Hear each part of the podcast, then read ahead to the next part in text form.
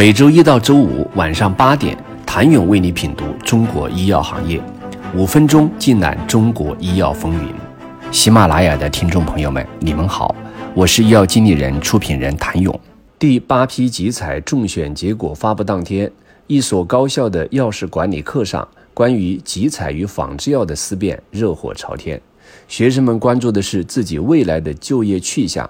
而老师则对得出的仿制药企在现行政策下不是死刑缓期执行，就是死刑立即执行的结论忧心忡忡。死一批中国仿制药企似乎是个确定性答案，但会留下多少家？谁会留下？答案并不统一。此前，中国四千家仿制药至少要关掉三千家的判断引发行业热议，有观点认为。让药企直接死掉不符合现阶段中国国情，也有观点认为剩下一千家仍然有点多，最终可能只剩下几十家甚至更少。集采开始后，将一个首仿文号养活一家药企的舒服日子一去不复返。现在要么有绝对数量级的仿制药批文，用成本拼价格，用低价换市场；要么能在质量、品牌上超出芸芸众生。不然，死掉的结局已经注定，早晚而已。有仿制药企从业人员表示，仿制药企数量当下也许不会断崖式下降，但整体在减少，而且最难的时候还没到。集结众人智慧后，医药经理人将其归纳为四条：纯仿制，走高质量路线，抓住小品种的差异化优势，抢首仿和做改良。众所周知，仿制药才是国人用药基本盘。中国的仿制药必须加强，不能削弱，否则会底盘不稳。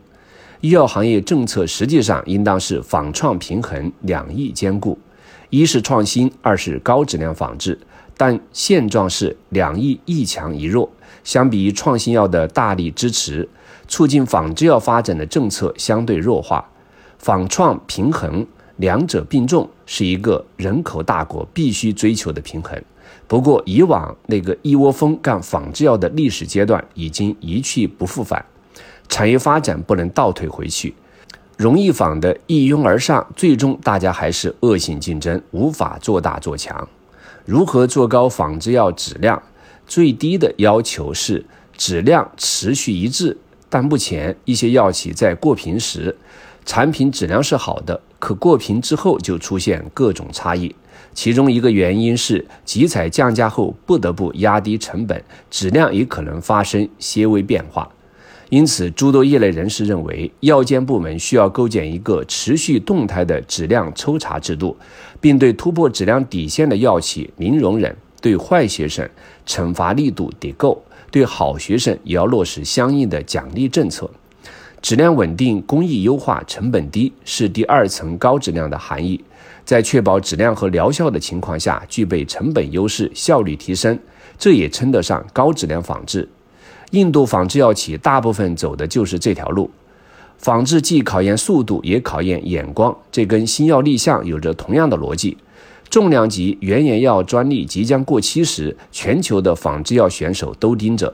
只要药学团队人员结构完备，CMC 认知足够，基本都可以实现仿制。